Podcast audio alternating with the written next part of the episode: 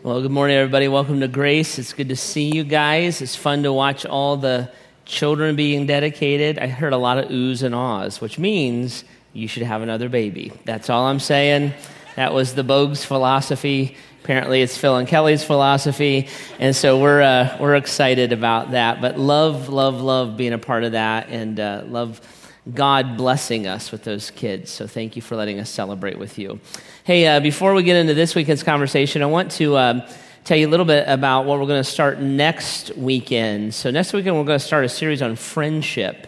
And uh, I am really excited about it. This is a series I've been wanting to do probably for, I bet you, five years. I've been thinking about doing it. And it just kind of never f- worked incorrectly to what we were trying to uh, do. And finally, it uh, we scheduled it, and it's where we want it to be. And I'm really, really cranked uh, to do this. It, it's uh, hilarious when you think about friendship.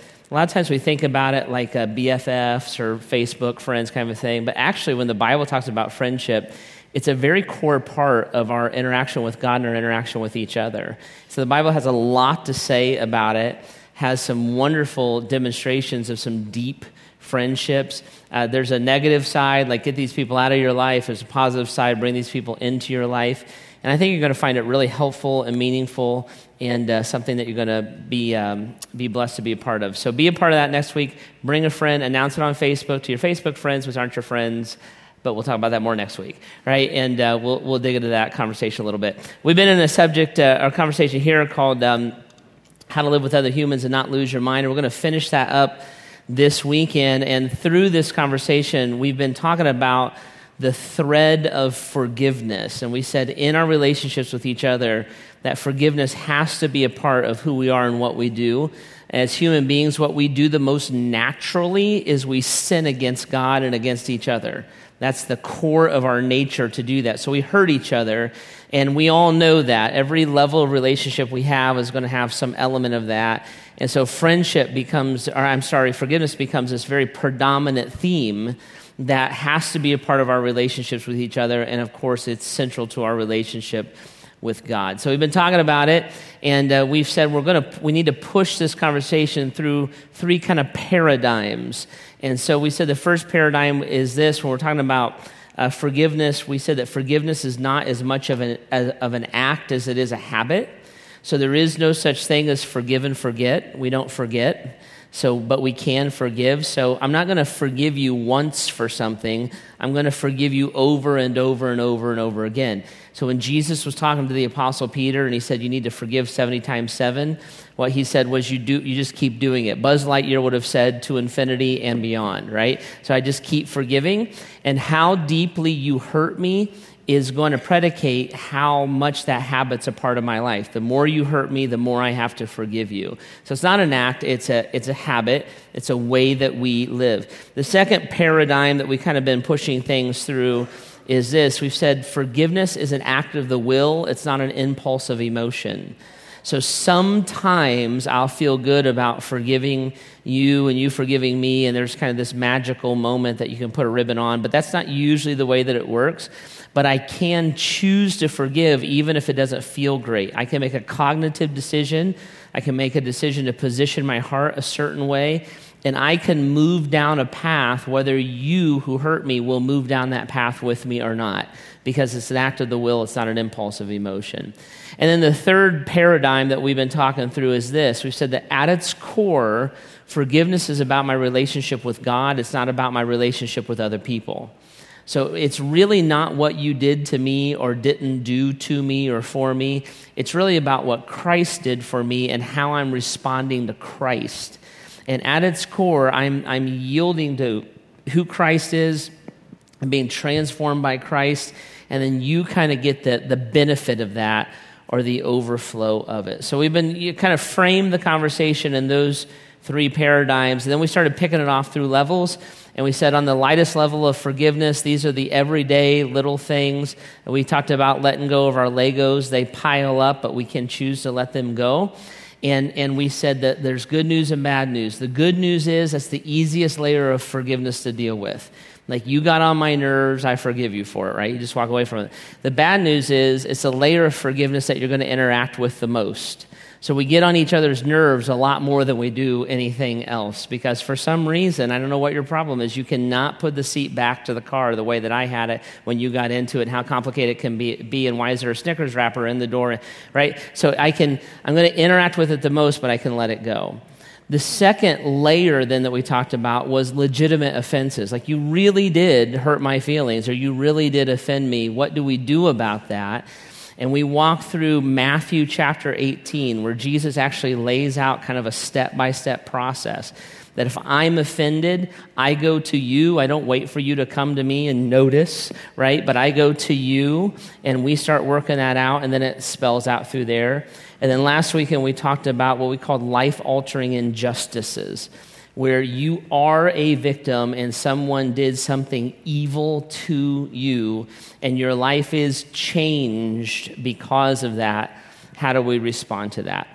So we've kind of pulled through these layers. I encourage you, if you've missed any of those conversations, uh, you can open up the app, hit messages, they're right there. You can go to our website, graceohio.org, and you can watch them or listen to them there.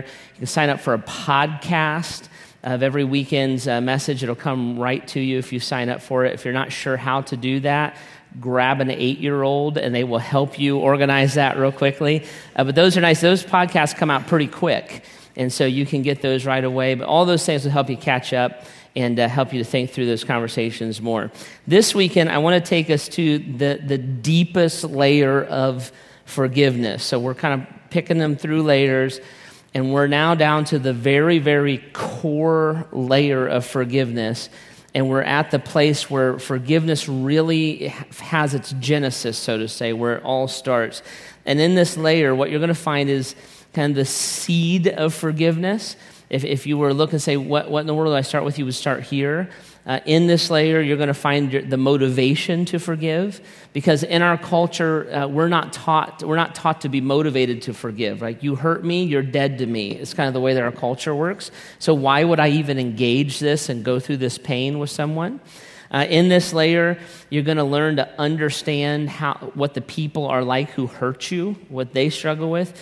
In this culture, or in this layer, we're going to find the, the, the strength to forgive and then finally, I'm going to I'm going to show you the secret to forgiveness. How do you actually start this, move with it, and, uh, and make it work, okay? So we're going to we're to pick all that through here this weekend. Now, before we get going, I want to I want to do a little exercise together, okay? So this is this going to feel a little bit weird at the beginning, but later on I'll pull it back in and it'll make sense but I want you to uh, look at something. So, in your notes, either on the app or in the printed notes, or they'll be up on the screen, is this verse.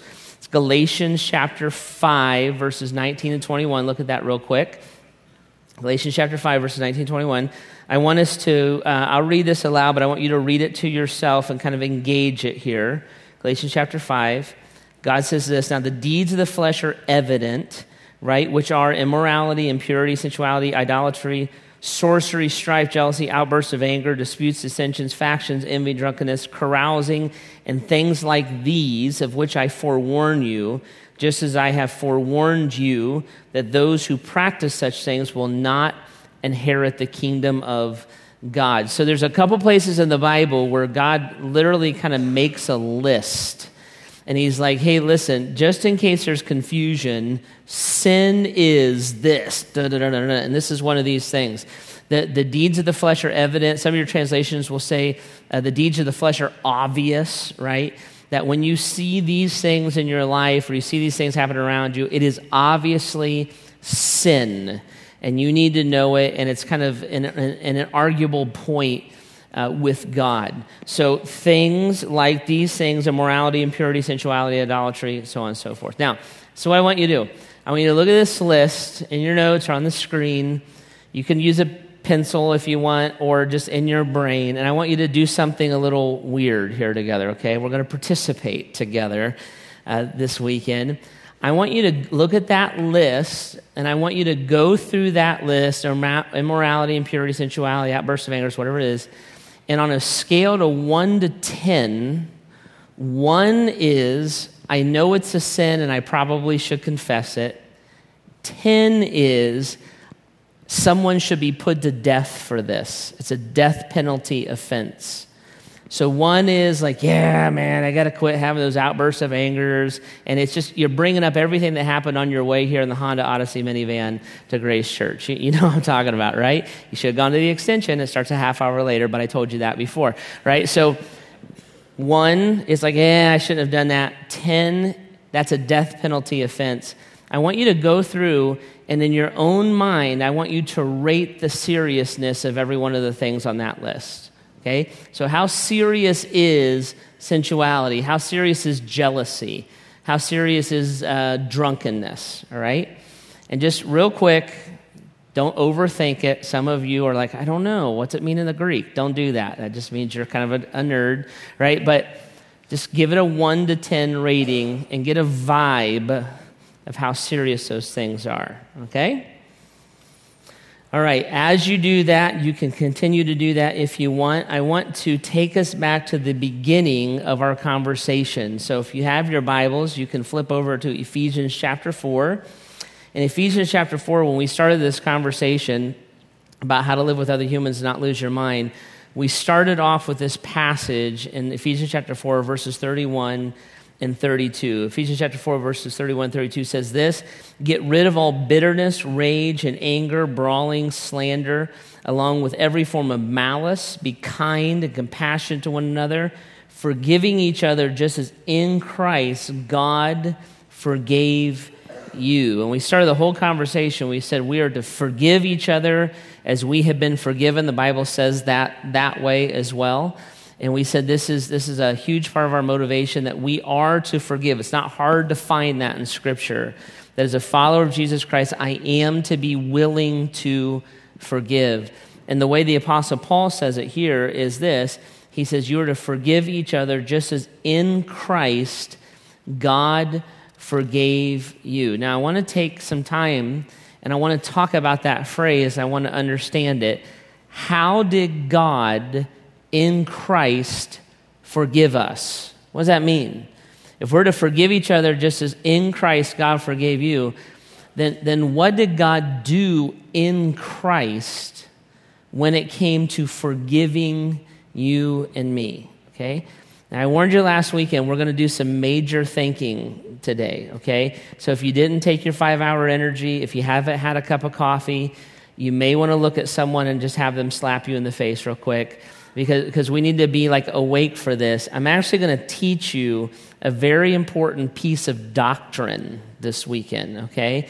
And this piece of doctrine, it sounds a little like heady and boring, but it shows up in massive ways in your life.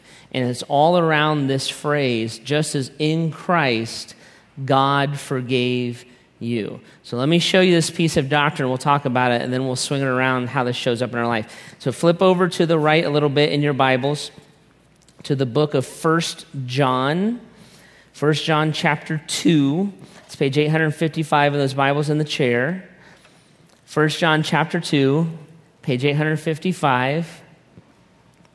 Remember, we're talking about how, what's it mean that just as in Christ, God forgave you. Verse 1, chapter 2, 1 John, my dear children, I write this to you so that you will not sin. But if anyone does sin, we have an advocate with the Father, Jesus Christ, the righteous one. Verse 2, he is the atoning sacrifice for our sins, and not only for ours, but also for the sins of the world.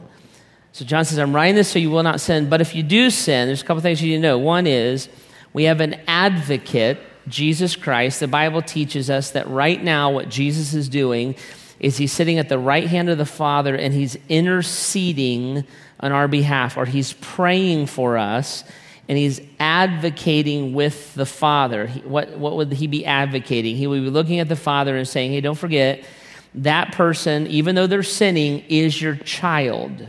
They have been covered by my forgiveness. There is no condemnation. That is a brother, a sister, a joint heir with me, your son, Jesus Christ. He's advocated. There's no condemnation for them because of what I have done and what they have received. So he's advocating Jesus Christ, the righteous one, or we might say the sinless one, is doing that right now. And then verse 2 is a fascinating verse says this Jesus, He, He is the atoning sacrifice for our sins.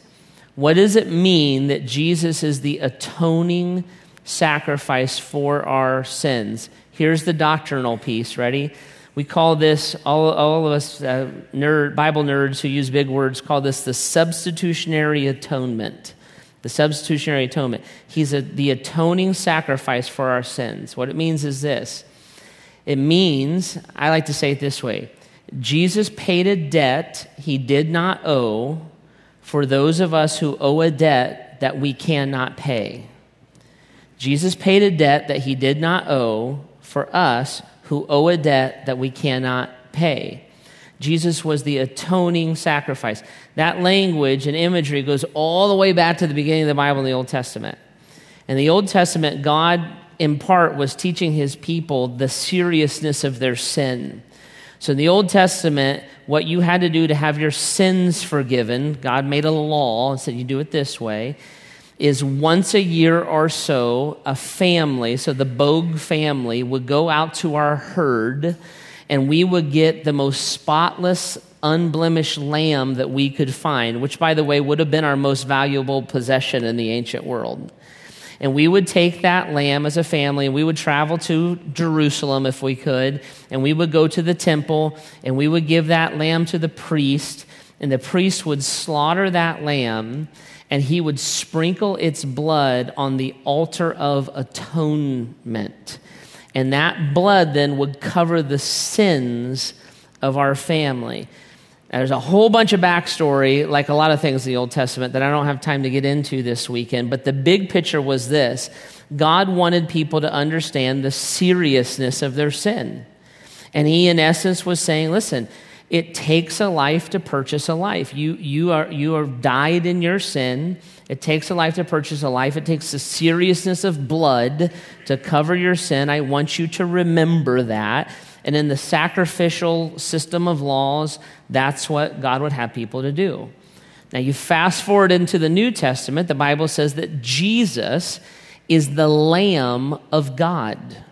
So, Jesus is the Lamb of God, and the Bible would say that his sin, his blood, covered the sins of the world. So, Jesus is the ultimate substitutionary atonement or atoning sacrifice. He died once for all the Bible says his blood covers the sins of everyone, and that's what allows forgiveness to be offered to you and me. So, Jesus, the righteous one who never sinned, stood in as a substitute on the cross for you and me. I'm the one that deserved to be crucified. I'm the sinner. I'm the one that deserved to, the full payment of my sin. I owe a debt I can't pay. So Christ paid a debt he didn't owe, he never sinned. He stood in my place as the atoning sacrifice, the substitutionary atonement, and that's where our forgiveness comes from, and that's how our sins are forgiven. Now, that piece of doctrine is actually the, the cornerstone of Christianity, right? So, most of us who would get up and come to church and sit and listen to somebody talk about God would, in at least in a broad way, would accept those premises, right? So that's why we may come to a Christian church instead of a, a Muslim mosque or something like that, because we would accept those premises. So if I did a vote and said, Who believes Jesus is, is God? most of us would raise our hands. If I did a vote and said, Who believes that we're a sinner? most of us would raise our hand. It's not that hard to figure out that we're sinners. Anybody ever tell a lie? Raise your hand quickly. You cheat, lustful thought, every man and woman raise hand. Okay, so we're sinners, right? It's not that hard to agree that we're sinners. I'm a sinner. Jesus is God. I can't pay for my sins. I can't live a perfect life. Someone perfect had to live life for me and give his the substitutionary atonement. And that's why we would believe that Jesus is God and why we would ask Jesus to forgive us of our sins. That's why we, we would look at the cross and understand what that was. And generally, in Christian doctrine, we would believe in that. Okay, it's a huge, huge thing, big, big piece of, of doctrine. Jesus is the atoning sacrifice. Okay? Now, the problem becomes this the problem becomes that you and I don't tend to accept or receive the fullness of the doctrine of atonement.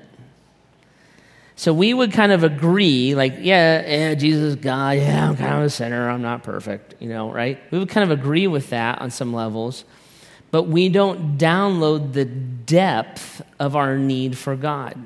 So I, I wrote down some things, I made these things up. Uh, I wrote down things like this. Many of us accept what I call a, a comparative atonement. Is Jesus God? Yeah. Are you a sinner? Yeah. But I'm not XYZ. Are you a sinner? Yeah, I'm a sinner, but it's not like I'm a murderer. Are you a sinner? Yeah, I'm a sinner. But it's not like I've ever like cheated on my spouse. Are you a sinner? Yeah, I'm a sinner. Yeah, I'm a sinner. But it's not like I'm like this drug dealer kind of thing. It's a comparative atonement. Do you need the atoning sacrifice of Jesus? Yeah, I need it.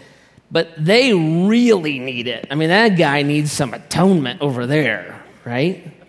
And we would look at other people and we would, we would compare our need for God to their need for God and say, well, I need God, but they really, really need God. Another way that we kind of interact with the atonement is what I call a diluted atonement, right? So we, we might say, are, Is Jesus God? Yeah. Are you a sinner? Yeah. Uh, are your sins a big deal? Well, some of them are. I mean, but come on, really. Lust? I mean, who doesn't? You know, who doesn't? I lust, you lust. Have you seen my pastor? I can't stop myself. Right? It's like, right? Is lust that big of a deal? Is, is, is dropping an F bomb that? Is it the end? Is greed the end? I mean, greed's like the American way. Is it? Aren't, aren't we kind of overreacting? Yeah, I need some sin, yeah, I need help going to heaven, but good night, lighten up. And it's a diluted atonement. Do you need the atoning blood of Jesus? Yeah, I do, but I mean, come on. We could all relax a little bit. The third way that I wrote it down is what I called the self sufficient atonement. So, is Jesus God? Yeah. Are you a sinner? Yeah. Do you need forgiveness of your sin? Yeah, I do. But what I need Jesus for is like the big stuff, and then I kind of I kind of got it. Like Jesus, I'm all about you getting me out of hell. I'm very pro heaven, very anti eternal fire, right? So I'm all about getting out of hell. But after you get me out of hell, I really don't want you messing with the rest of my life. So thank you, but I have it from here. I'm self sufficient. I'm a good person. I try my best. I have good intentions. So let's just leave it at that. Thanks for your help, big guy. Looking forward to hanging out in heaven. Okay? And we'll look at the atoning sacrifice of Jesus, substitutionary atonement, and we'll say, yeah, is, it, is Jesus God? Yeah. Am I a sinner? Yeah. Substitutionary atonement, a big deal? Yeah, it's a big deal. It's an important deal. But how I receive it in real time, I'm going to allow that to affect me in different aspects of my life. Okay?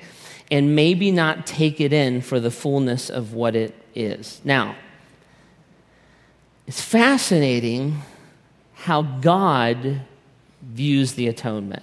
Because that's how we would tend to view it. Whether, we said it out loud or not, it's kind of how we interact with it, right? It's fascinating how God views the atonement, okay? So let's go back to our little list, to, back to Galatians chapter 5. So remember, we looked at our little list 1 to 10, how big of a deal are these sins? One is, yeah, it's a sin. Ten is, somebody should receive the death penalty for it. And this is what God would say about this. In James chapter 2, just leave Galatians 5 up on the screen for me. James chapter 2. Ready? This is what God says Whoever keeps the whole law and yet stumbles at one point is guilty of breaking all of it. Catch it? Whoever keeps the whole law but stumbles at one point is guilty of breaking all of it. In other words, Jesus would say, no matter how good you are at being moral or being religious or well intentioned, if you mess up once, you are imperfect and you have broken the whole of the law. Oh, wait a minute, right? I'm not a murderer. But the Bible says in 1 John that if you hate your brother or sister, you are a murderer in your heart. When's the last time you talked to your dad? When's the last time you talked to your sister that you can't stand? It's not like I cheat on my spouse. Now, wait a minute. The Bible says if you look lustfully at another woman, you've cheated with her, you've committed adultery with her in your own heart. yeah, I know. I only lust after my own wife. Yeah, whatever, right? I am the murderer. I am the adulterer. In fact, if I keep the whole law but stumble at one point, I am the greatest sinner I can identify. There is no comparative atonement. There is no, that list in Galatians, God looks at that list, a scale of 1 to 10, he puts a 10 on every one of them. He doesn't scale it.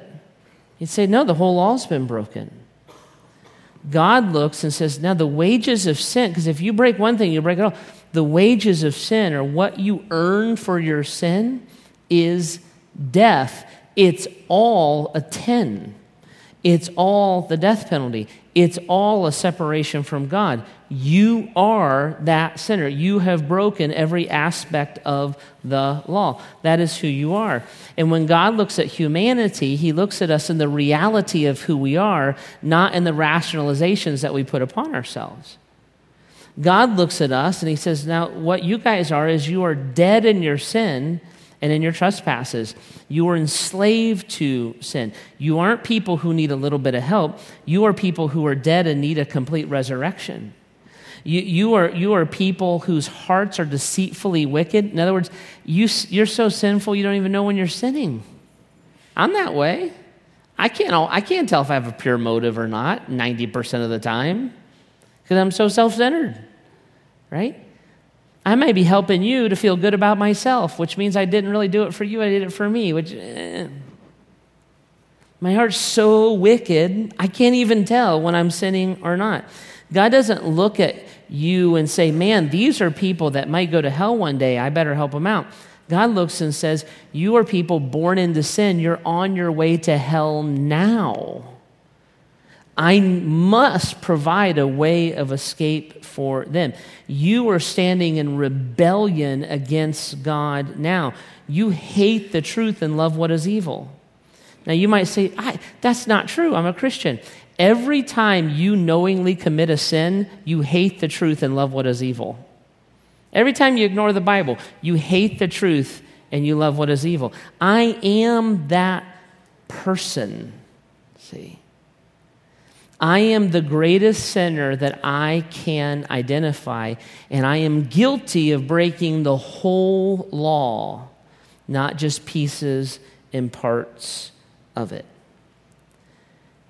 In that desperate state, in that state of rebellion, while I am standing with my fist raised to God, the Bible says I'm an enemy of God in my heart while I don't care about God, I've forgotten what I did to God, I'm not asking for forgiveness, I don't care if I reconcile, I don't care if I have a good relationship with God. What I did, I did, and I moved on. While I'm in that state, ready? Christ died for me. The enormity of God's love can only be understood when I grab hold of the enormity of my rebellion against God. The depth of the atonement can only be received when I grab hold of the depth of my sin. God didn't come to polish me up a little bit, He came to resurrect me from spiritual death. Because I am a sinner, and I am a sinner through and through, and I stand in desperate need of the substitutionary atonement. Jesus has to pay a debt he doesn't owe because I owe a debt that I cannot pay. Right? Now, we're talking about forgiveness in our relationships with each other. So, how does all of this play into our relationships with each other? Why is this so important? Ready? Because forgiveness will only be offered at the depth it has been received. I am only going to offer forgiveness to someone else at the depth to which I have received forgiveness. If I think I'm a really, really good person and Jesus only needed to atone for my, you know, my really, really big sins, but not my everyday sins, then guess what? I am not going to offer forgiveness to things that I've decided have crossed a certain line. I'll forgive you for getting on my nerves and the whole put the car seat back where it's supposed to be thing. But since I don't believe that I would ever abuse, since I cannot see myself as a sexual predator, since I, I just cannot believe that someone would take someone else, I will cut off my willingness to offer forgiveness there because I actually don't believe I need it myself forgiveness will only be offered at the level that it has been received. But when Christ looks at me in my sin, he would say this He'd say, Listen, wait a minute. Don't you see that you are the victim and the predator? Don't you see that you are the one who's been sinned against and the one who sins against another? Don't you see that? Don't you see that, that you are the one that was abused, but you are the abuser? That you are the sinner that you are withholding forgiveness from? But you, in the depths of your sin, were offered forgiveness. But you have to receive it. And you have to receive it at the depth to which you actually need it. I, in my sin, am as guilty as the one who sinned against me. I, in my forgiveness, then, God says, we forgive as we have been forgiven. I forgive on the level that I have been forgiven. Now, I'll just show this to you real quick. When we limit our understanding of the atonement of Christ, what we'll do is we'll accept some of Jesus' forgiveness. This is kind of the way that we would think of it. Yeah, I smoke, drink, and chew, and I'd root for Michigan. I need to be forgiven. You know, we'll kind of, that, yeah, thanks, Jesus. I really want to get out of hell. But as we accept the depth of our own need for forgiveness, we actually receive Jesus' forgiveness more wow, I, I never realized that I am the murderer. I need to be forgiven for my hatred. I need to be forgiven for my adultery. I need to be forgiven for my attitudes. I need to be forgiven for my selfishness. I have to receive the forgiveness of Christ. The forgiveness of Christ has to fill me completely, not partially. And all of a sudden, this is what happens as I receive the forgiveness of Christ, what happens is I start to forgive as I have been forgiven. The forgiveness that comes into my life starts to spill over into someone else's life. Because I would start to look and say, now, wait a minute. I was refusing to forgive you, but I am that person. See? I, I, I was refusing to forgive you because you abused me and you abandoned me or you just got on my nerves. But I do that to God.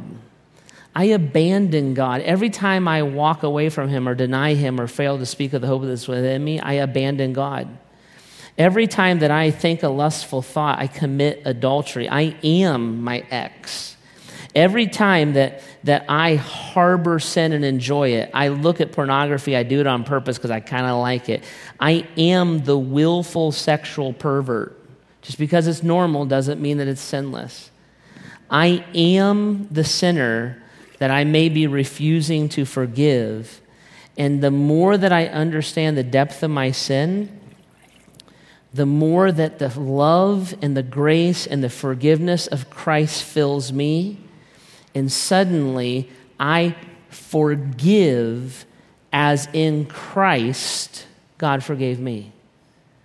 I can forgive you because I've actually done what you've done. I can forgive you because I'm actually guilty of what you're guilty of. I can forgive you because you and I are actually a lot alike.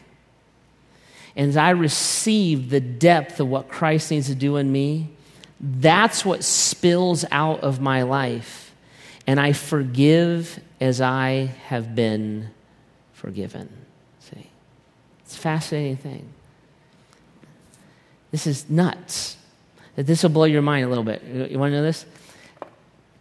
In order for me to understand the power of forgiving someone else, I actually have to get in touch with my own sinfulness. And as I understand the depth of my own sin, I start to realize how do I stand in self righteousness over you? How do now? I'm not talking about excuse. Remember, we talked about identify sin. You're guilty of it. We're hating what's evil.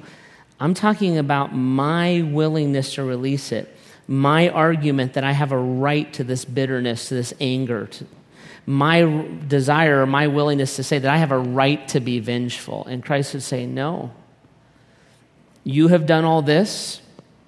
I acted as the substitutionary atonement, and you needed the atonement, my atonement. You needed it as deeply as the person that you would identify as the greatest sinner that you've ever met. Suddenly, I'm motivated to forgive because I have been forgiven. Suddenly, I understand the need to forgive because I, I stand in the need of forgiveness. It's actually not that hard to figure out how that person could have hurt me because I'm a lot like that person. I could have done the exact same thing and maybe have done it in a different way to someone else. In my relationship with God, I'm responding to the forgiveness of Christ, the transformation of Christ the atonement of Christ. I'm not weighing my responses based on how you responded or did not respond to me. I'm defined by who Christ is. And I'm acting in a Christ like manner. I'm forgiving as I have been forgiven. The more I do that, and the more I get a hold of that, the more my past ceases to define me and Christ defines me. The more I'm no longer identified as a victim, but as a victor, because in Christ's forgiveness and mercy, I've overcome what has happened to me. And the more I can share that hope with those around me. I put it in your notes this way. Here it is. Ready? The secret of forgiveness is to accept forgiveness.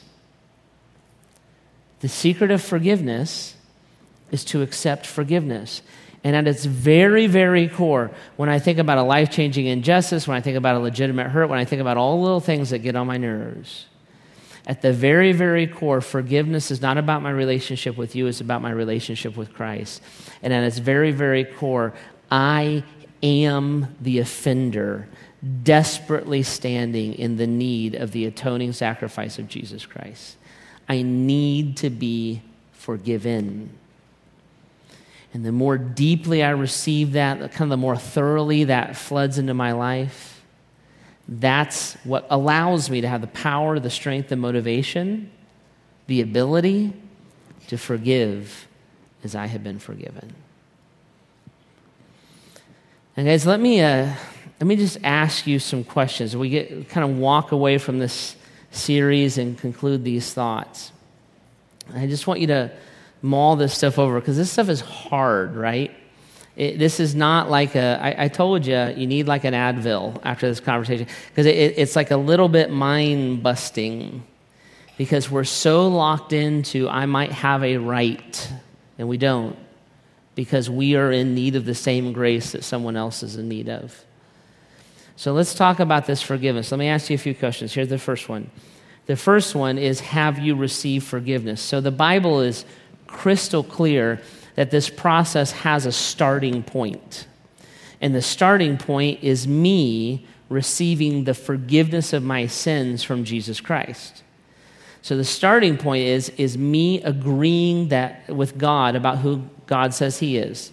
When Jesus says, I'm the way, I'm the truth, I'm the life, nobody goes to the Father except through me, I'm agreeing with that, that Jesus is Lord, right? I'm believing it in my heart. And it's also me agreeing with God about what God says about who I am. I am a sinner.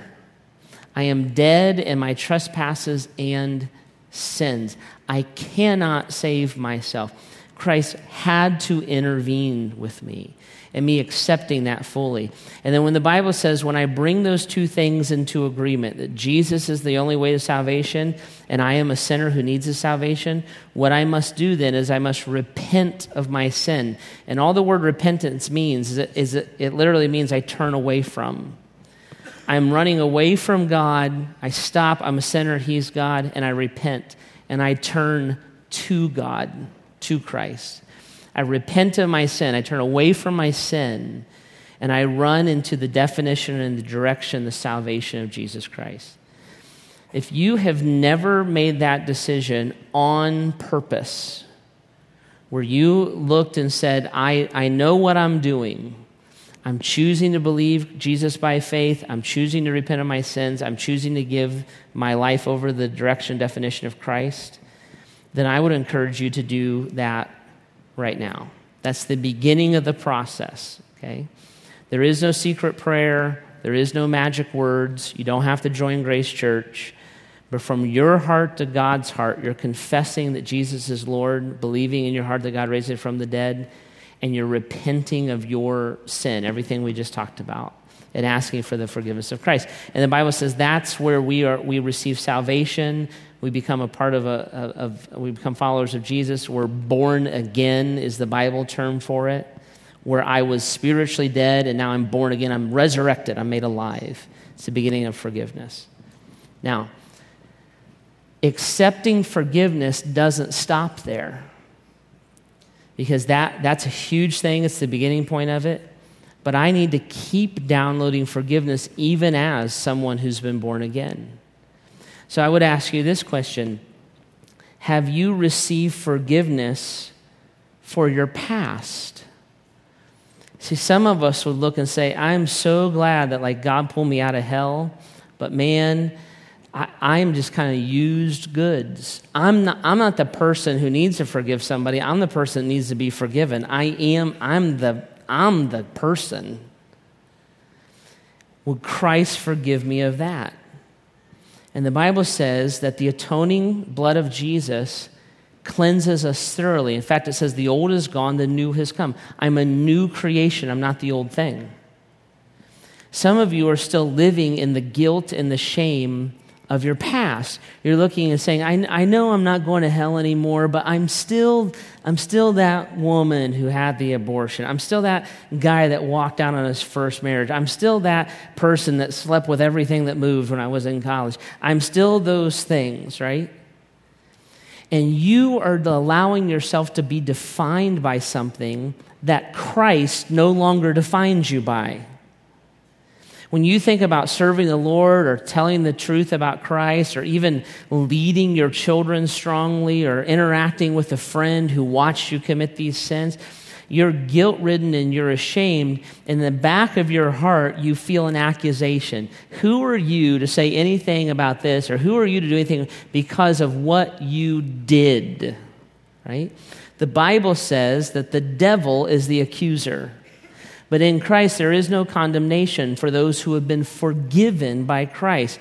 Your sins have been washed away. They've been thrown as far as the east is from the west. They've been buried at the bottom of the sea. Those are Bible terms and descriptions.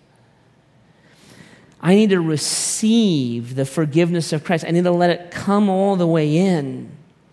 Don't define your life. You are not defined by what you did, you're defined by who you are. And in Christ, you are a new creation.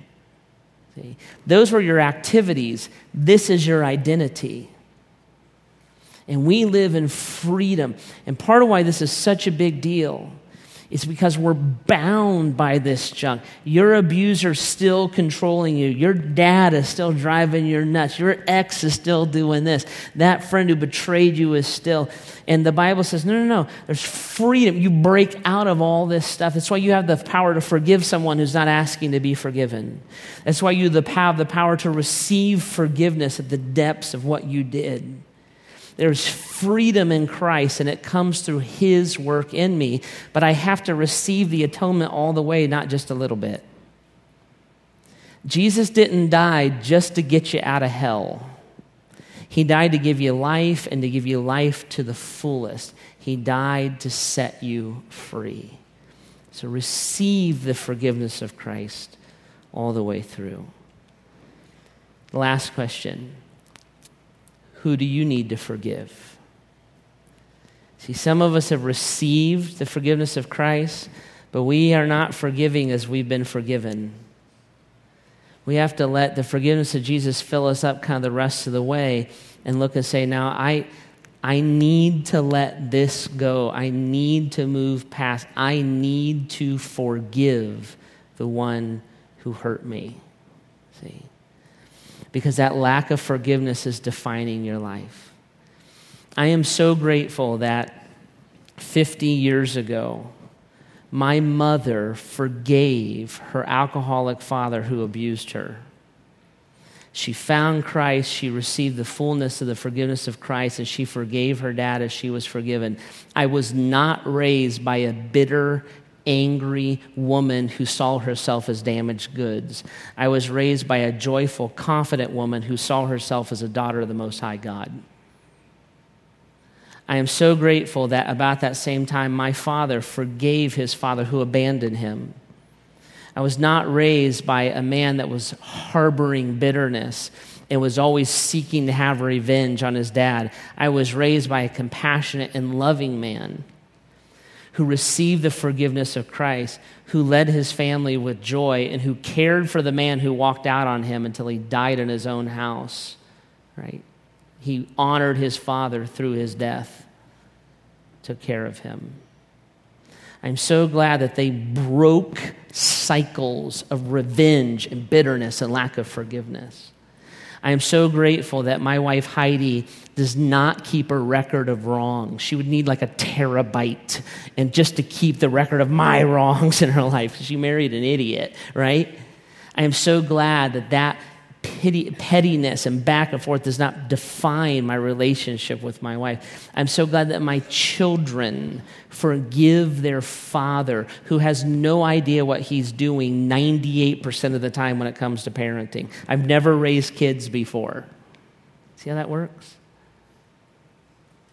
I am so glad that Christ came to forgive us. I am so glad that his atonement is complete. We need to receive it salvation, forgiveness, and then we forgive as we've been forgiven. Just as in Christ, God forgave me. All right, I'm going to ask the band to come up. Would you bow your heads for a minute? Uh, guys, I just, it's a lot, a ton to download. I know that. It's, sorry, it's almost a little like a fire hose this weekend, but it's just so important. And I encourage you just to spend a few minutes and think and pray. If you're not a follower of Jesus yet, I encourage you to pray to Him your words. God knows what you mean. Don't worry about saying it right, worry about meaning it. Accept the salvation of Christ if you're a follower of Jesus Christ, you may ask the Holy Spirit to help you push these things deep into your heart to understand them in the unique ways that you need to understand them, okay? But let's use these songs and kind of the, a still time and just press deep into our relationship. Jesus, we love you. Help us even now to understand and fully receive your forgiveness to be transformed, to engage that, God, and to take full advantage of the power and the life change that you want to offer us. Help us even now in your name. Amen.